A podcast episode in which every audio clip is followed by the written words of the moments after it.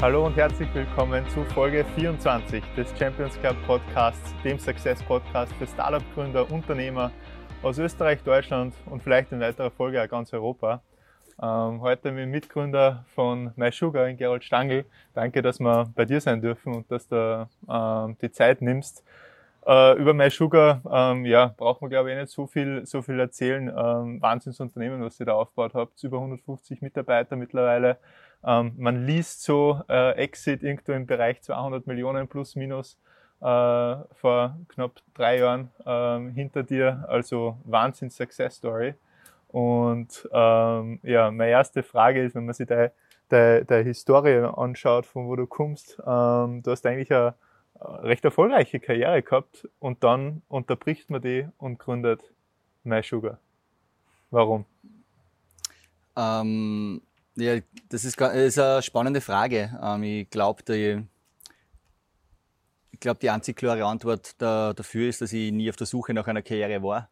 Mhm. Ähm, das habe ich vielleicht damals nicht so klar formulieren können, aber mir war es immer wichtig, dass ich was Sinnvolles beruflich mache oder was Sinn Sinnvolles mit meiner Lebenszeit. Mhm. Aber so einen klassischen Karriereweg, nach dem habe ich mich nie gesehen. Die wollte einfach spannende Dinge tun und ja. ähm, ich habe nie die klassische Angestelltenkarriere gehabt. Die war immer selbstständig oder die meiste Zeit selbstständig mhm. und habe mir irgendwann halt einen Kundenstamm aufgebaut und habe eine meiner wichtigsten Lektionen von einem Professor, die ich damals mitgekriegt habe, gesagt, ähm, kann keinen kein Job haben, gibt's nicht, die Arbeit liegt auf der Straße, ihr müsst nur die Augen aufmachen und wenn ihr irgendwo vorbeigeht und sagt, ein Schütt, das euch nicht gefällt und glaubt, ihr könnt es besser machen, geht's rein ja. und erklärt dem, ähm, was ihr besser machen würdet und in den meisten Fällen wird man dann Wert stiften dürfen. Und ja.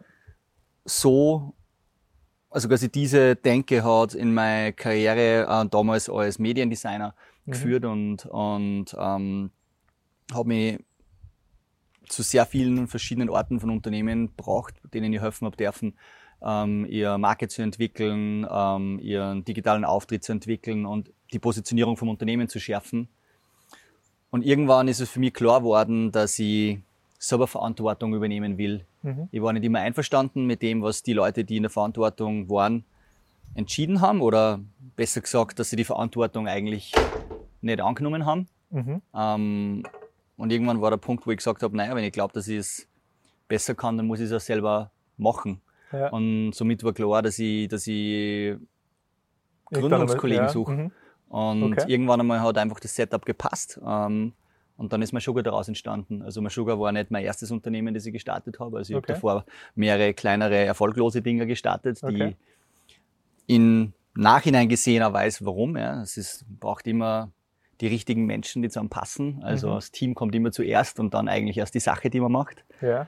Ähm, das war auch die Entstehungsgeschichte von My Sugar. Also so mit dem Frank Westermann, ähm, mit dem mit dem quasi die Idee entstanden ist. Ähm, mit dem habe ich eigentlich vorher ein anderes Unternehmen aufgebaut, das, okay. wo ich mir relativ sicher bin, auch gute Erfolgschancen gehabt hätte, aber irgendwann ist dann gekommen, dass wir echt Wert stiften können. Das haben wir beim, beim Purpose-Driven Startup, wo man ja. sagt, ja, was, will ich was machen, das vielleicht einfach gut funktioniert und uh, gut Geld verdient oder möchte ich echt Wert stiften ja. für Menschen in ihrem Leben.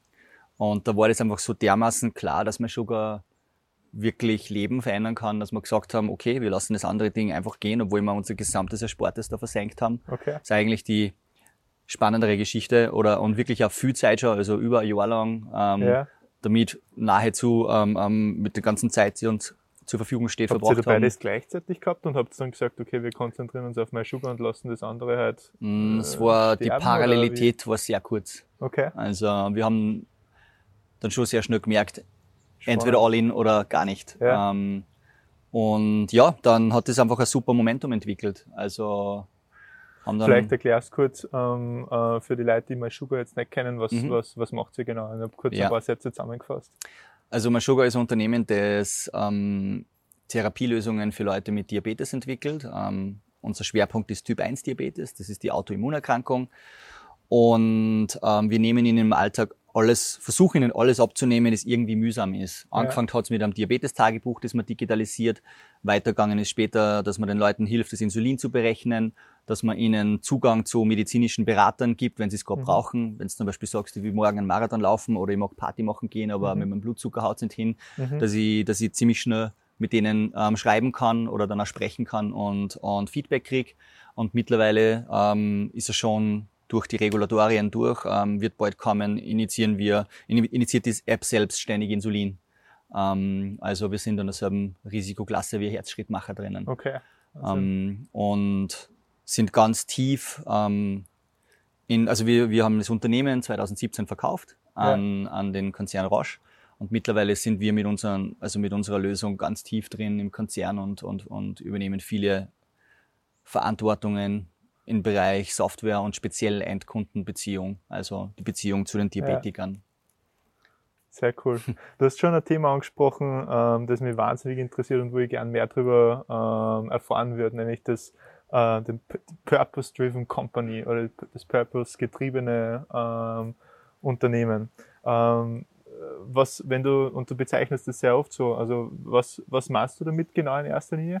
Und äh, vielleicht kannst du ein bisschen erzählen, wie dir das ähm, geholfen hat ähm, oder euch das geholfen hat, MySugar aufzubauen. Also ob das jetzt von der Unternehmensentwicklung ist, ob das in der Kommunikation mit der Außenwelt ist, mit der inner, also innerhalb des Unternehmens, ja. ähm, im Wachstum, Marketing, Vertrieb. Ähm.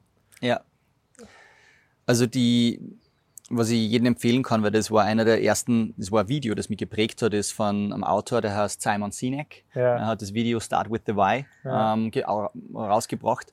Ähm, das ist jetzt auch schon, glaube ich, 12 oder 13 Jahre alt, aber wir haben ja schon gar, also so vor, vor zehn Jahren, ähm, vor über zehn Jahren ähm, ja. gestartet schon. Und ich habe damals dieses Video gesehen ähm, und habe über das sehr viel nachgedacht und das war sehr stark korreliert mit meiner Arbeit, wo ich Unternehmen geholfen habe, sie zu positionieren. Mhm. Und habe dann gemerkt, wenn ich das Warum für mich nicht beantworten kann, warum soll ich jeden Tag aufstehen? Warum ist es wert, dass ich auch mal an schlechten Tagen aufstehe? Mhm. Wenn ich das für mich nicht beantworten kann, dann kann ich auch keine anderen Leute mhm. mitreißen und bewegen. Und ich war, also mein engster Freundeskreis sind ganz viel aus dem Sportbereich, manche mhm. Leistungssportler, Berufssportler, ich selber war in dem Bereich auch drinnen. Und, und du warst Leistungssportler früher? Ich war früher Leistungssportler. Wirklich? Ja. In was für einem Bereich? In Judo. Okay, spannend. Cool. Genau. Und wenn du, wenn du eine starke intrinsische Motivation aufbauen kannst und weißt, warum du das eigentlich machst, ja. dann wirst du, wirst irgendwann in ein Motivationsproblem laufen. Ja. Also ich glaube fest daran, dass man andere Leute nicht motivieren kann, sondern du musst die Leute reinholen, die ihr Warum schon ja. kennen oder du hilfst ihnen das Warum zu erkennen und dann motivieren sie dich selber. Ja. Du musst einfach nur die Rahmenbedingungen schaffen. Ja. Ähm, und so haben wir einmal Sugar aufgebaut. Für uns war völlig klar, wir wollen Menschen dazu holen, die wirklich kommen, weil sie was verändern wollen für die Leute mit Diabetes mhm. oder zumindest sehr nah an dem dran sind, dass sie mhm. sagen, ich will diese neue Technologie lernen, ich will eine sinnvolle Firma aufbauen und mir ist mhm. es auch wichtig, dass es ähm, sinn, äh, eine spannende, sinnvolle Sache ist mhm. für die Leute, die dieses Service dann verwenden. Und du hast dann automatisch Menschen, die mitdenken. Also ich wäre nie so arrogant zu glauben, dass ich das, was ich da mache, oder was wir geschaffen haben, geschaffen haben, weil ich irgendwie besser bin als andere. In allen Unternehmen, mit denen wir arbeiten, sitzen smarte Leute und die sind oft smarter als wir sind. Mhm. Aber ich glaube, dass unsere Urmotivation manchmal vielleicht ein bisschen purer ist. Ja. Ähm, und dass wir dadurch uns regelmäßiger die Frage stellen, warum machen wir das eigentlich? Mhm. Oder wenn wir Shit baut haben, was uns genauso passiert, dass wir uns überlegen, hat das eigentlich irgendwas mit dem zu tun, warum wir gegründet haben? Ja. Und dann fällt es uns auch regelmäßig leichter, dass wir auf den ersten Blick sexy aussehende Chancen dann gehen lassen, weil wir merken, es mag das sexy sein, uns, ja. aber nicht, nicht für uns. Ja, verstehe. Und ich finde, es ist, also, das ist die einzige Art und Weise, die ich kenne, um ein Unternehmen aufzubauen, dass ich wirklich Leute dabei habe, wo ich deren Grundmotivation verstehe ja. und ich mir dann auch ganz leicht tue, deren, deren Intelligenz zu vertrauen, weil ich ja. weiß, woher kommen die Entscheidungen. Ja. Dass die Person smart ist, merke ich sehr schnell. Und wenn ich weiß, dass die Person die richtige Motivation hat, dann kommen Sachen raus, die ähm, besser sind als das, was ich selber rausbringe. Ja. Ähm, und so ist ich glaube, so ist auch das so ein wichtiger Kern bei Sugar geworden. Es sind voll viele Leute, die bei Sugar heute die wichtigsten in der, Verant in der Hauptverantwortung sind, haben gestartet als Praktikanten ja. oder haben ganz früh angefangen und haben einfach durch diese starke Motivation sie entweder alles selber beibracht oder eingefordert ja. ähm, oder die Erfahrung hat sie einfach ähm, mit sich gebracht. Ja. Sehr cool, sehr cool, sehr cool. Und ähm, wenn du jetzt ähm, im äh, Recruitingsgespräch bist. Weil es, es hat ja zwei Medaillen. So, okay, ja. Das heißt, das für die mal die, den Wertekompass äh, eigentlich definiert. Warum genau. machen wir Sachen? Äh, wie machen wir es? Ähm, äh, jetzt, äh, jetzt, hast, jetzt muss dein Team zusammenstellen. Ähm, ja. Auf was achtest du dann, äh, wenn du Leute vor dir hast? Ähm, ja. Ähm, wie findest du raus, ob deren Motivation pur ist ähm, oder ob sie dir ähm, was ja. vorspülen oder was du darauf hinaus willst. Ja, ich, diese, ich, ich glaube, was sehr genau, gut, auf was du hinaus willst. Ich glaube, man muss nur vorwegnehmen, um damit Leute ein bisschen diesen Realitätsfilter draufkriegen. Ähm, das hat Zeit braucht, dass wir da gut werden in dem. Also ja. uns ist sind die Teams, die wir am Anfang gehabt haben, oft um die Ohren geflogen, weil ja. wir das noch nicht ganz verstanden haben, was uns eigentlich wichtig ist. Und ja. haben Leute dazu geholt, die total kompetent waren und auch grundsätzlich nette Leute.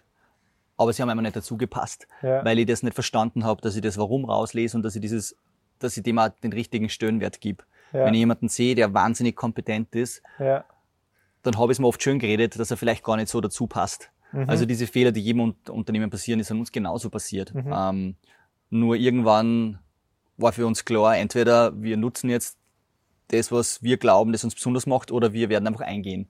Ja. Und haben uns dann wirklich ganz radikal darauf konzentriert, dass wir nur Leute reinholen, wo wir das erkennen. Und ja. wie machen wir das? Ja, ähm, wir, ich gehe mal ganz speziell drauf, ich meine, wir sind mittlerweile schon sehr groß, also das heißt, ja. ähm, diese, viele von diesen Dingen sind mittlerweile schon gut durchstandardisiert.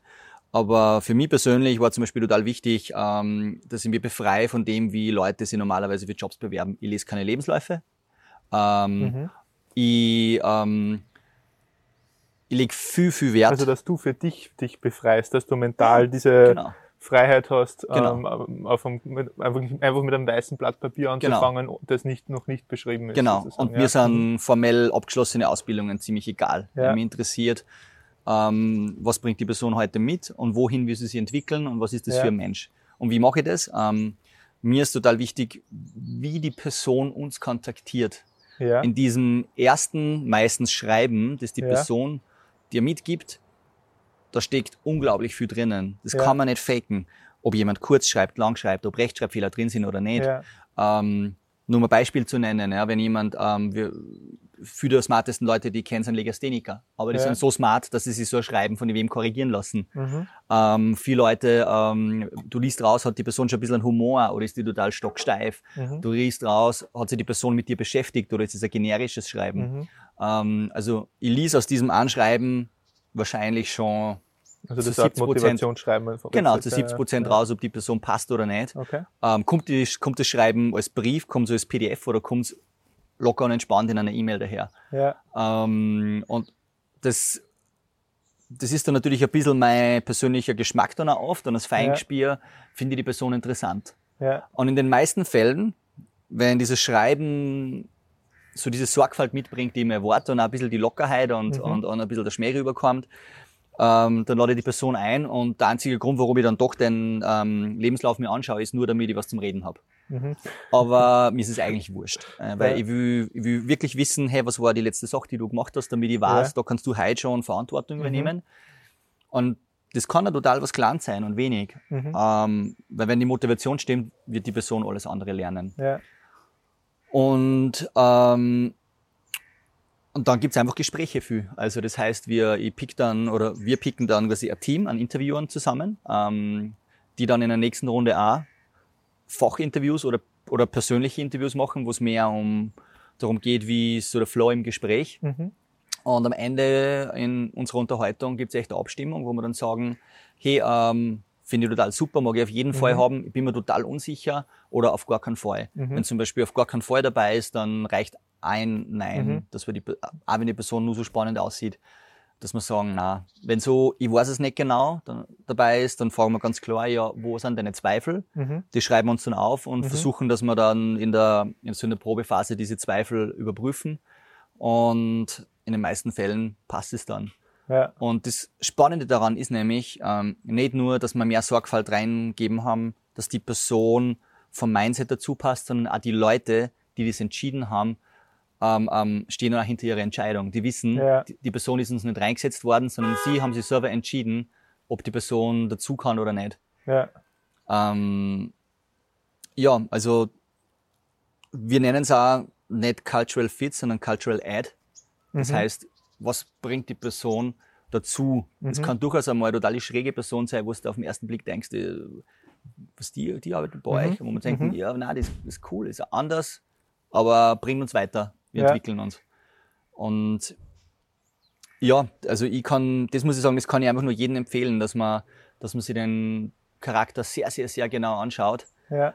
Und beim Skill verstehe, eine Sache muss auf jeden Fall, muss man sofort Verantwortung tragen können, egal ob das der Praktikant ist und mhm. der vielleicht er oder sie einfach nur gut schreiben kann. Mhm.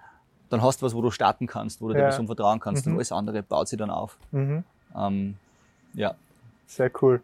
Ähm, gehen wir auf das Thema ein hinsichtlich Team Fit, Team Ad ja. ähm, auf, auf Founder-Team-Basis. Du hast vorher was ganz Spannendes äh, in einem Beisatz erwähnt, so dass du ähm, dass dir der Gedanke gereift ist, du willst was machen und du dann eigentlich geschaut hast, mit wem kannst du was machen. Ja. Ähm, das heißt, du hast da äh, einfach nach Gründerkollegen ähm, ähm, gesucht, ähm, wo du sagst, okay, mit dem kann, denen kannst du mir was vorstellen, äh, mal was aufzubauen. Wie bist dann ähm, auf deine Mitgründer im Endeffekt kommen? Was war äh, euch da wichtig? Ähm, und was würdest du Leuten empfehlen, die, die vor einer ähnlichen Situation stehen, die sagen, okay, sie würden gern was machen, ähm, aber ähm, die noch nach, nach Gründungskollegen suchen? Ja, also ich tue mir im Nachhinein das natürlich einfacher zu bewerten, weil ich jetzt ein ein bisschen mehr formelles Wissen mitbringen, was wir damals gemacht haben. Ja. Es gibt ein total spannendes Buch, um, ähm, um, ähm, From Good to Great, von Jim Collins. Mhm. Um, ähm, da beschreibt er, also der hat viele Unternehmen analysiert, die erfolgreich sind und hat ein klares Muster gefunden, nämlich man muss zuerst entscheiden, mit wem man in den Bus steigt, ja. um was zu gründen und erst danach, wohin man fährt und nicht umgekehrt. Okay. Die meisten Unternehmen oder viele Unternehmen starten Spannend. zuerst mhm. mit, wohin will ich und dann hole ich mhm. mir die Leute rein. Die Sache ist aber die, fast keine Idee überlebt ähm, ähm, die ersten zwei, drei Jahre. Also ist danach mhm. kommt was anderes dabei raus. Ähm, aber die Leute werden die gleichen sein. Mhm. Du wirst jeden Tag aufstehen und wirst die Leute vor dir haben. Du wirst mhm. mit diesen Leuten die Idee pivoten. Du wirst die Leute mhm. den Buy-in brauchen, wenn ihr, wenn ihr die Idee verändert. Und du musst die Leute einfach mögen. Weil, mhm. also ich persönlich kann mir nicht vorstellen, 100 jeden, ja, jeden, jeden, Tag ja. wo aufschlagen, wo die Leute nicht mag. Ja. ja. Ähm, also kurzum, ähm, ich habe das damals nicht so klar benennen können, weil mich wer gefragt hat, aber es hat einfach der Flow passt mit meinen Gründungskollegen. Wir mhm. haben uns mögen. Wir haben Habt ihr geschaut, wie ihr euch von, von Skill-Ebene ergänzt? Ja, schon. Ja. Haben wir schon. Wir waren, also wir waren skillseitig sehr komplementär aufgestellt. Ja. Ähm, aber unser, wir haben vom Wertesystem her waren wir uns sehr ähnlich. Ja. Ähm, und das war sicher eine wichtige Sache, ja. ähm, dass wir erfolgreich werden haben können. Aber wir haben uns, um uns, uns haben trotzdem ganz zentrale Komponenten geführt, die wir uns aufbauen müssen haben. Also da bin ich beim wichtigen Thema. Die Co-Founders muss man sich verdienen ähm, ja. und man kann nicht drauf warten. Ähm, und wir haben uns Was ein paar, ja, wir haben uns ein paar, zum Beispiel, wir haben keinen technischen Leiter gehabt, ja, keinen ja. CTO. Ähm, und aber andere Rollen auch. Und die werden von jedem Unternehmen gesucht. Ja. Aber wie entscheiden die, wo ich dazugehe? Mhm. Entweder das sind Leute, die nur durch Geld motiviert sind, die mhm. wollen wir sowieso nicht haben. Ja. Und äh, dann gibt's andere Leute, die sagen, okay, wie entscheide ich, wo ich dazukomme? Und die Hartnäckigkeit der Gründer ähm, ist eine total wichtige Komponente. Wenn die sehen, okay, die haben von Technik nichts verstanden, haben sie aber dann trotzdem alles selber beigebracht, sind ja. hartnäckig dranbleiben, haben irgendwie ums Überleben kämpft. Ja. Und wenn die dann sehen, hey, wenn ich da jetzt reinkomme, sie, dann kann es richtig aufgehen. Eine, sie kommen in eine, äh, äh, eine Kultur von, von ja, Machern oder einfach, wo einfach was weitergeht. Also wo, ja, wo, eine gewisse Zähigkeit, Leute, ja, die nicht gleich aufgeben, ja. die nicht beim ersten Windchen dann sagen, du, ich, ähm, okay, ich kann's nicht, ich mach's nicht, sondern sagen, ja. bring es mir halt bei.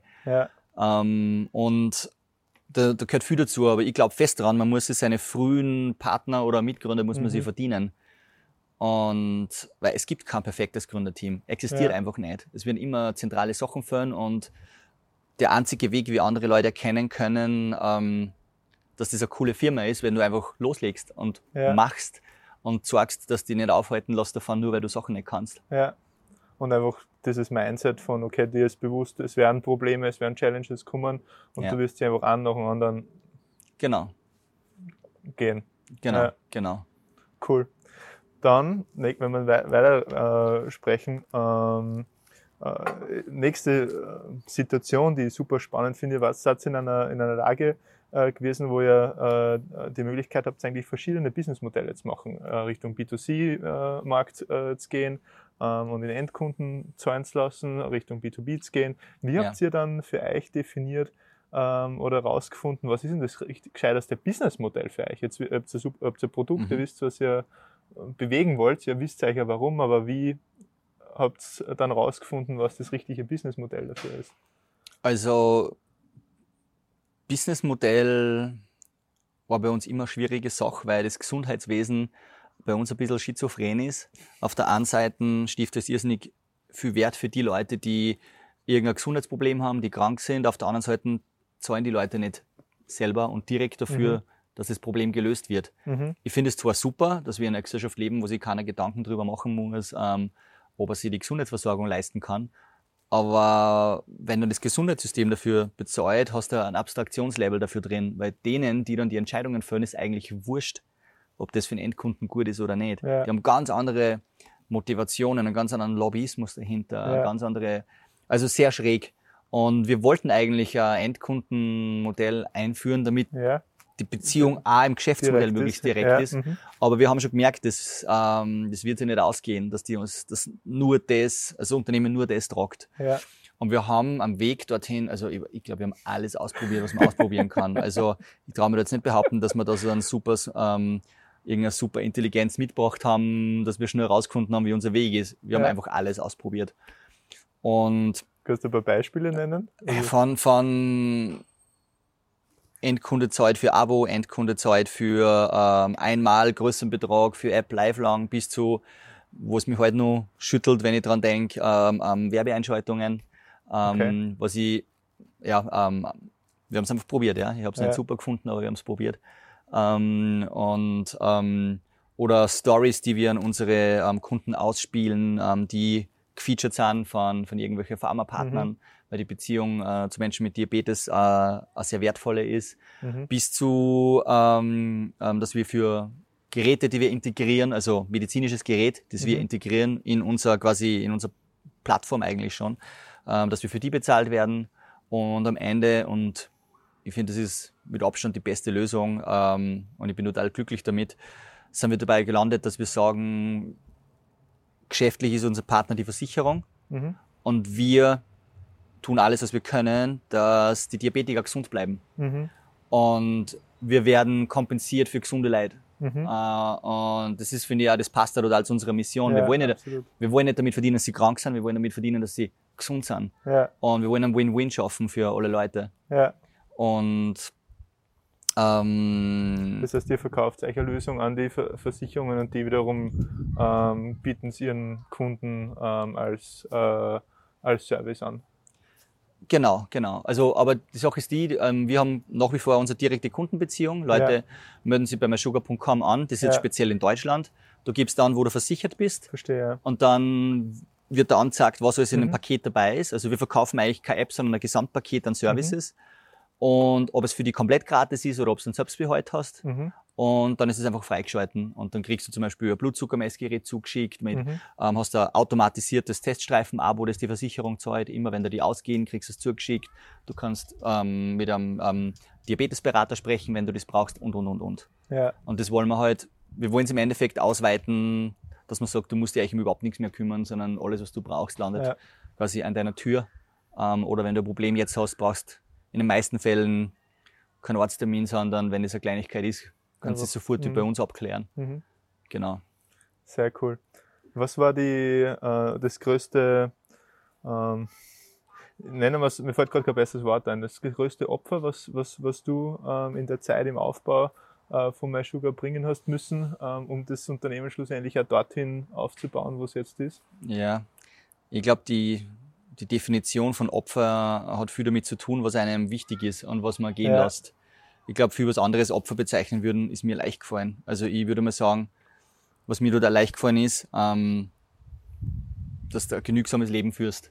Dass ja. du sagst, wenn du nicht schon wahnsinnig viel Geld hast, musst du mit wenig auskommen. Und ich habe einfach alle meine Kosten runtercuttet auf fast Zero, habe ja. in einer mini, mini, mini Wohnung, Wohnung gelebt, ähm, habe ähm, kein Auto mehr gehabt, habe, ähm, ähm, also weiß nicht, ich habe einfach von ein paar hundert Euro im Monat leben können. Ja.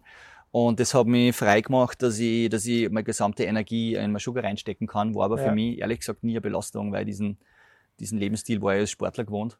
Und, und ähm, war kein Problem. Die echte Belastung ist eigentlich später dazugekommen, wie ich ähm, Vater geworden bin, mhm. so eine Familie hast, wo du dann merkst, ja, okay, ähm, es ist meine Entscheidung, dass ich, dass ich so genügsam sein kann, wenn ich will. Mhm. Ähm, aber das ist ein bisschen schwer. Ja. Ich will nicht mehr, also ja.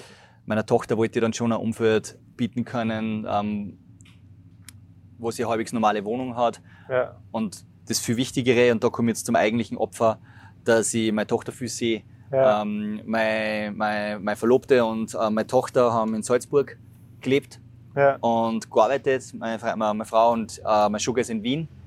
Und ich habe die ganze Woche in Wien verbracht und bin dann quasi am Freitag halt nach Salzburg und habe sie eigentlich alle nur sehr wenig gesehen. Und das ist halt ja. wirklich, ich glaube, eineinhalb oder zwei Jahre ist das so dahin gegangen. mit wenig? Also einfach nur, nur Wochenende. Ja. ja, und äh, mein Freund hat am Wochenende gearbeitet, die unter der Woche. Mhm. Also das war schon, das war... Das heißt, dass der Freund so gut wie gar nicht gesehen dann im Genau, Endeffekt, genau. Ja. Das, war, das, war, das war echtes Opfer. Also und irgendwann ist halt der Punkt gekommen, wo wir dann geschaut haben, wie schaffen wir das, dass wir, dass wir wieder zusammen sein können. Ja. Ähm, und ich glaube, da hat jeder seine eigenen Herausforderungen, die sie seinem Leben bieten. Ähm, wie hast du Entscheidungen getroffen? Das würde mich jetzt auch interessieren. Also dieses Stellen, es ist ja immer, äh, äh, ich sage immer, äh, alles hat seinen Preis und sein Vergnügen.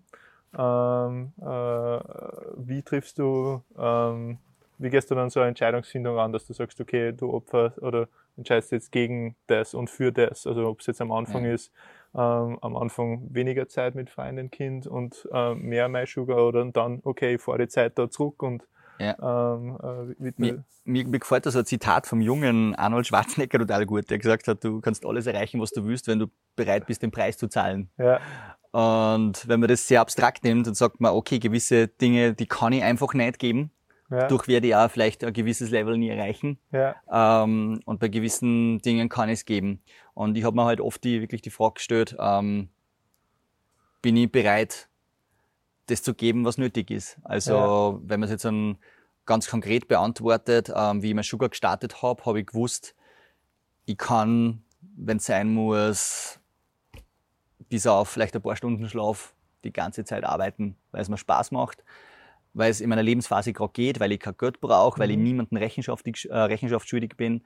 Ähm, und das war ein Preis, den habe ich zahlen können. Mhm. Ähm, ich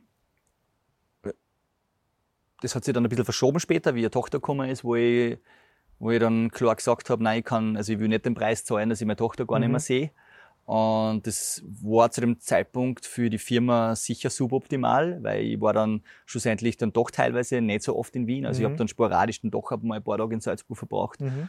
Oder wir haben einen Sprung in die USA gemacht. Ähm, mhm. Da war ähm, der Frank, mein Gründungskollege, hat das gemacht. Mhm. Auch also mit, dann rübergegangen. Genau, ja. auch mit hohen persönlichen Kosten. Also das ja. war sehr, sehr schwierig. Ähm, muss ich fairerweise sagen, das ähm, ähm, habe ich nicht auf mich genommen. Ja. Ähm, das limitiert auch. Und ja, ich musste einfach permanent entscheiden, warum mache ich das, warum bin ich da, was ist mir wichtig im Leben. Mhm. Ähm, da sind wir wieder beim persönlichen Kompass. Ja. Ich würde überhaupt behaupten, wenn der persönliche Kompass nicht gut eingestellt ist, dann, dann hast du bei einer sehr langen Reise ein Problem. Also. Das ist ein gutes Zitat. ja.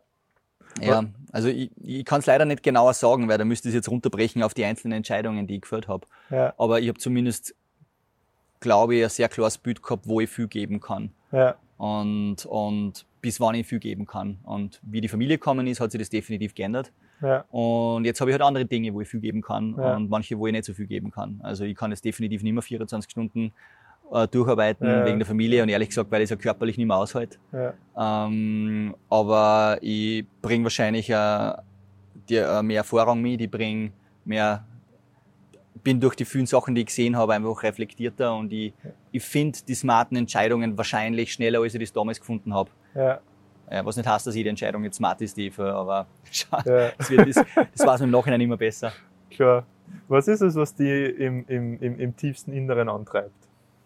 Ist es das, ich möchte ihr in bestimmten Bereichen auch immer einen Beitrag leisten oder? Ja, auf Was- jeden Fall. Also ich, also ich mag auf jeden Fall Wert stiften. Das ist auch immer so ein bisschen mein, mein, mein Stehsatz, wenn mir Leute fragen, wie, ähm, wie finde ich raus, was ich machen soll und, und wie kann man vielleicht sogar Geld verdienen. Und dann sage ich immer, es ist easy. Du musst für irgendwen Wert stiften.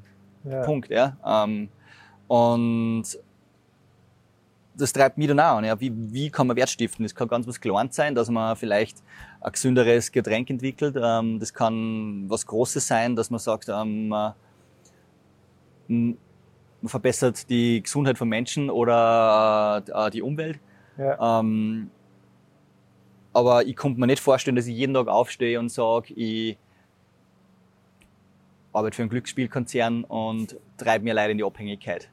Ja. Mag ich auch nicht so pauschalisieren übrigens, weil ich finde, Entertainment ist ein wichtiges Bedürfnis und Ja. wenn man das mit einem, auch wieder mit einem richtigen ethischen Kompass macht, dann, Ja. dann, dann habe ich da kein Problem damit. Ja. Einfach Ähm, die Grenze zwischen, ich verstehe schon, zwischen Entertainment und zu, Ja, genau, genau, zum, genau. Zum, zum, zur Sucht. Genau, genau, Ja. genau. Und ähm, das treibt mich heute nur an. Und ist mir, ja, kann man nicht, also ich könnte mir auch nicht vorstellen, das anders zu machen. Cool. Ähm, ist vielleicht ja schon gleich direkt die, die, die passende Überleitung. Was wären ähm, fünf Tipps, die du Menschen mitgeben würdest vor der Gründung? Also die jetzt, ähm, sie haben eine Idee, sie haben äh, irgendwie, sie spüren, sie hätten Bock, was zu machen.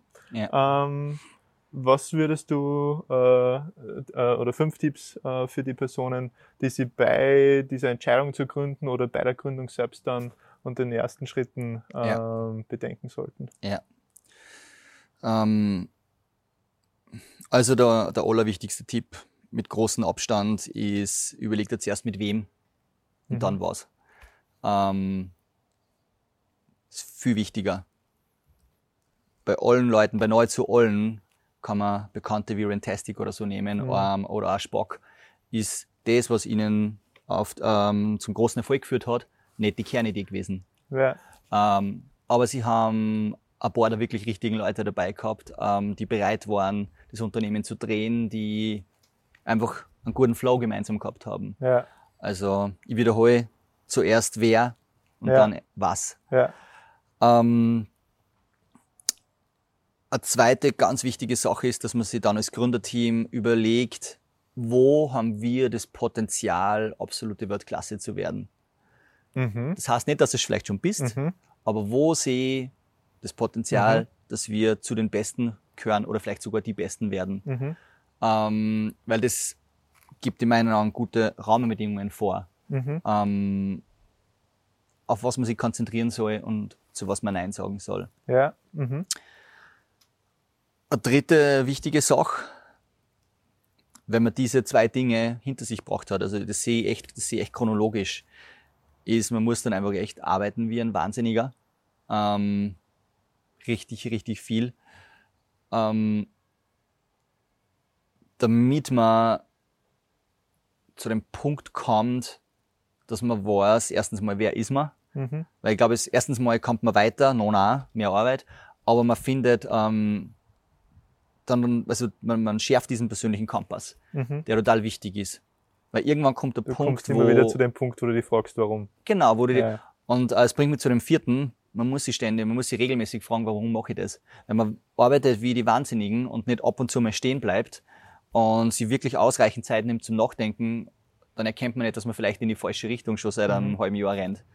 Und auch da wieder, also ähm, ähm, wir haben das schmerzlich am eigenen Leib erfahren müssen, dass wenn wir uns vielleicht das eine oder andere Mal wirklich die Coolness gehabt hätten, dass wir uns zurücklehnen ähm, und uns überlegt hätten, sind wir überhaupt am wichtigen Weg, wären wir vielleicht schon zwei, drei Jahre weiter. Mhm. Ähm, und ähm, hätten wir uns viel, viel Mühen gespart und das eine oder andere graue Härchen. Ähm, aber ich glaube, das ist so locker, wie das klingt. Das ist vielleicht, wenn man extrem motiviert an was arbeitet, das Schwierigste, dass man sagt, du, wir haben also, tausend also, Ideen, es ja. ist wahnsinnig viel zu tun und jetzt ein sitzen wir uns einmal ganz entspannt, vielleicht sogar ohne Technologie, irgendwo eine Woche ziehen wir uns zurück es, und überlegen uns, ja. machen wir wirklich das Richtige, das ähm, wollen wir das verrückt, überhaupt? Ja. ja. Und, und heute für ganz essentiell. Mhm. Das waren jetzt vier, glaube ich. Ja. Was fällt mir denn als Nummer fünf ein? Ähm,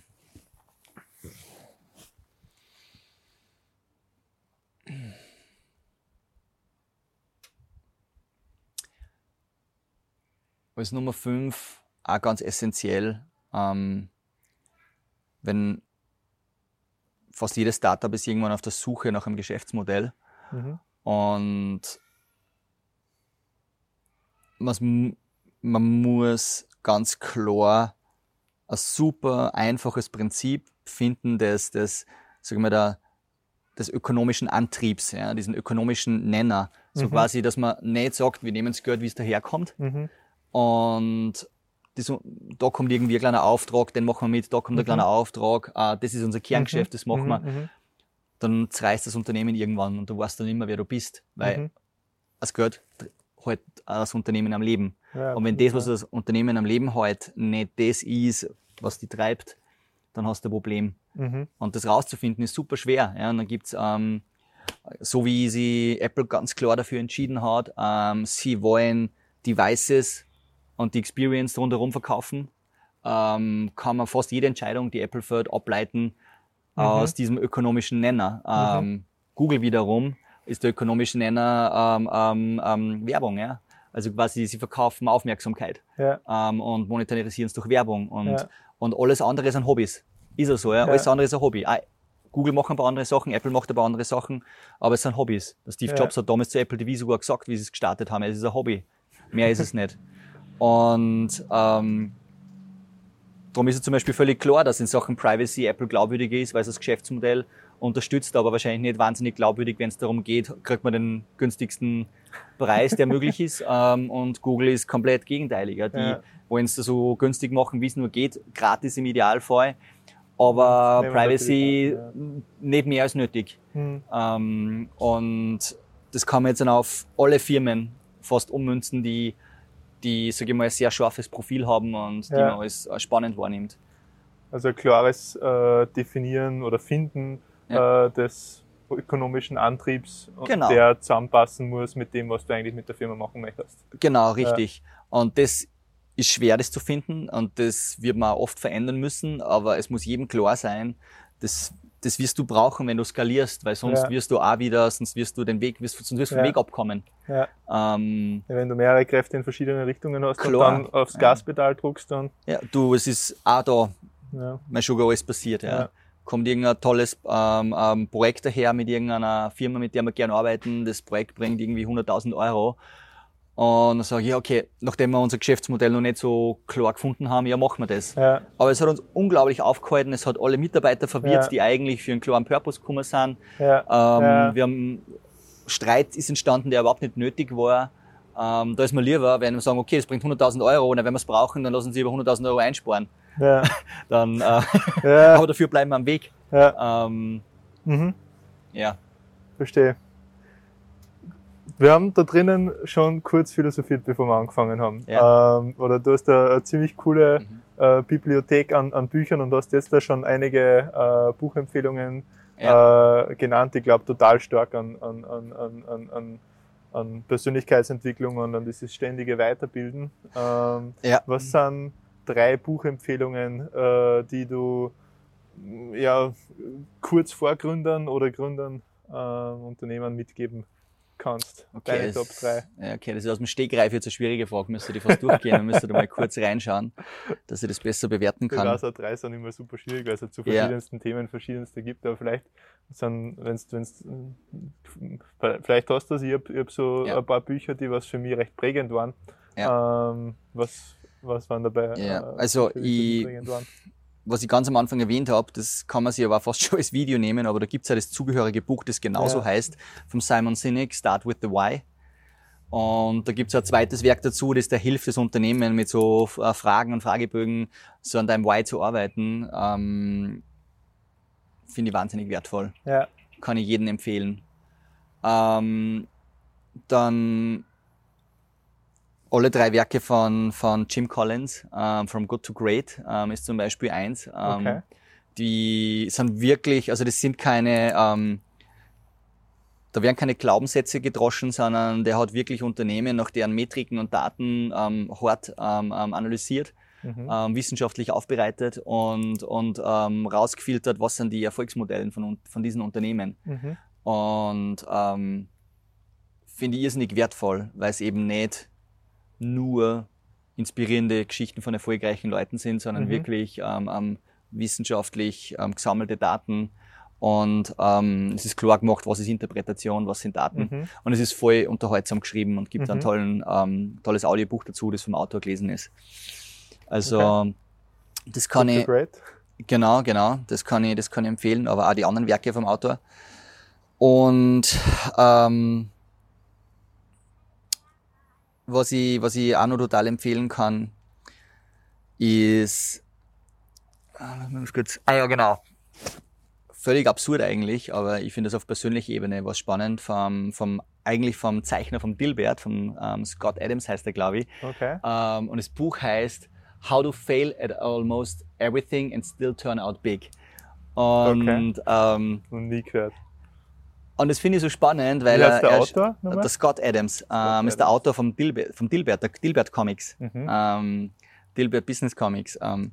Und das Spannende in dem Buch ist, also man darf es jetzt auch nicht zu ernst nehmen, aber er geht darauf ein, wie er selber einer ist, der irrsinnig viele Sachen nur durchschnittlich kann oder gut, aber nirgends Weltklasse ist. Ja. Aber wenn du die richtige Kombination und Mix an diesen Skills findest, kannst du potenziell viel weiterkommen mhm. als jemand, der in einer Sache wahnsinnig gut ist. Mhm. Und das Buch ist halt total witzig geschrieben und, und, und ich finde, es ist wahnsinnig hilfreich. Ja. Weil, und ich, das ist meine Antwort auf deine Frage, speziell Leute, die gerade dabei sind, was zu starten, sie aber total unsicher sind, kann ich das überhaupt? Bin ja. ich gut genug dafür? Ja. Weil, pff, ich meine, auf der einen Seite gibt es einen Steve Jobs, auf der anderen Seite ich.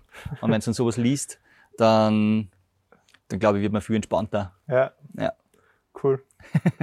Coole Buchtipps, danke dir. Ähm, mit dem möchte ich dir schon sagen, also äh, danke für deine Zeit. Ähm, waren super spannende ähm, ja, Hintergründe ähm, dabei. Danke, dass du so offen ähm, gesprochen hast. Vielleicht eine kurze, also was mich total beeindruckt, das hat mich, also schon wie du uns begrüßt hast und so weiter und so fort, ist, wie bodenständig du zu sein scheinst. Also ähm, ja, wirklich ähm, war wahnsinnig nett, ähm, da zu danke. sein. Äh, danke das nur für deine Zeit.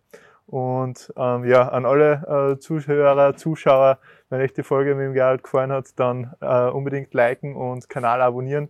Jeden Montag ähm, kommt eine neue Folge raus. Und hinterlasst Feedback. Also schreibt es in die Kommentare, schreibt es mir per PN, äh, schreibt es in Gerald per PN. äh, was war euer Nummer eins Takeaway ähm, aus äh, der Podcast-Folge. Ähm, ja, also euer Feedback ist wirklich unsere Motivation und ähm, äh, bitte äh, gebt reichlich davon. Ähm, letzte Frage an dich. Ähm, was ist deine Definition von einem wahren Champion? Eine Definition von einem wahren Champion. Das ist eine gute Frage. Hm.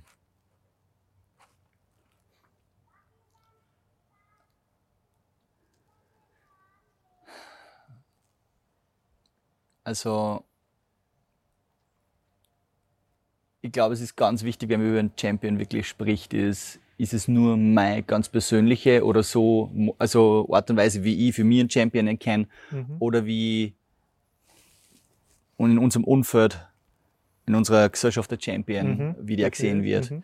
Also, wenn man jetzt dann so ganz klassische Champions aus dem Sport nimmt, ähm, stimmt das alles ganz sicher. Aber ob ich die Person für mich als Champion erkenne, wenn ich merke, macht, macht die Person das wirklich aus einem eigenen inneren Antrieb mhm. und ist es das, was die Person will? Mhm. Ähm, Sportler sind da immer sehr dienlich. Also wenn man jetzt einen Klassiker in Österreich nimmt, der Marcel Hirscher, ich kenne ihn nicht persönlich, ja. aber da habe ich schon das Gefühl, der, der wollte das, der, der hat das sehr, ja. der, der hat das, der, der hat das wirklich aus sich heraus gemacht, der, ja. der, der ruht in sich. Sowas ist für mich ganz klar klarer Champion. Und dann gibt's so Leute, die, ähm, die eine spannende Reise hinter sich haben. Ich habe die Autobiografie von Andre Agassi gelesen. Mhm. Ähm, der hat das Tennisspielen ganz lang gehasst. Mhm. Der hat wirklich, es war, er gesagt, es war bis aufs Blut hat es gekostet. Und der ist getrieben worden, dass er quasi ein Champion worden ist. Und, okay. und der hat sich ja selber gekostet dafür und ist ja deshalb, Wahnsinn, ähm, ähm, ja. Und der war in den Medien langer Champion, aber ja. ich würde sagen, aus meiner Perspektive und wahrscheinlich aus seiner eigenen war er keiner. Kein aber dann später, genau, ja. irgendwann einmal, da war, äh, da war er schon relativ alt, ähm, hat er sich dann aus seinen eigenen Stücken heraus entschieden, dass er wieder Tennis spielen mag, dass er, ja. dass er seinen Frieden damit finden will, ja. ist dann mit diesem neuen Ansatz nur mehr erfolgreich worden und das ist, wo ich sage, das ist jetzt für mich der Champion, weil, weil der, der steht jetzt in seiner Mitte und kann als Vorbild für andere dienen. Ich glaube, das ist auch der Kern meiner Antwort. Wenn jemand auf eine Art und Weise Champion wird, dass er als Vorbild für andere dienen kann. Und es geht oh. nur, ich glaube, ein Champion ohne Vorbildwirkung ist für mich kein Champion. Ja. Ähm, und, und Vorbildwirkung hat viel damit zu tun, dass das, dass das kongruent ist mit den persönlichen Werten der Person und ja. dass die Person es ja selber wirklich ähm, wollte. Ja. Super geniales Schlusswort. Gerald, danke dir und ja. Gern. Danke bis bald. Danke fürs coole Gespräch. Ja, danke dir, danke dir. bis bald.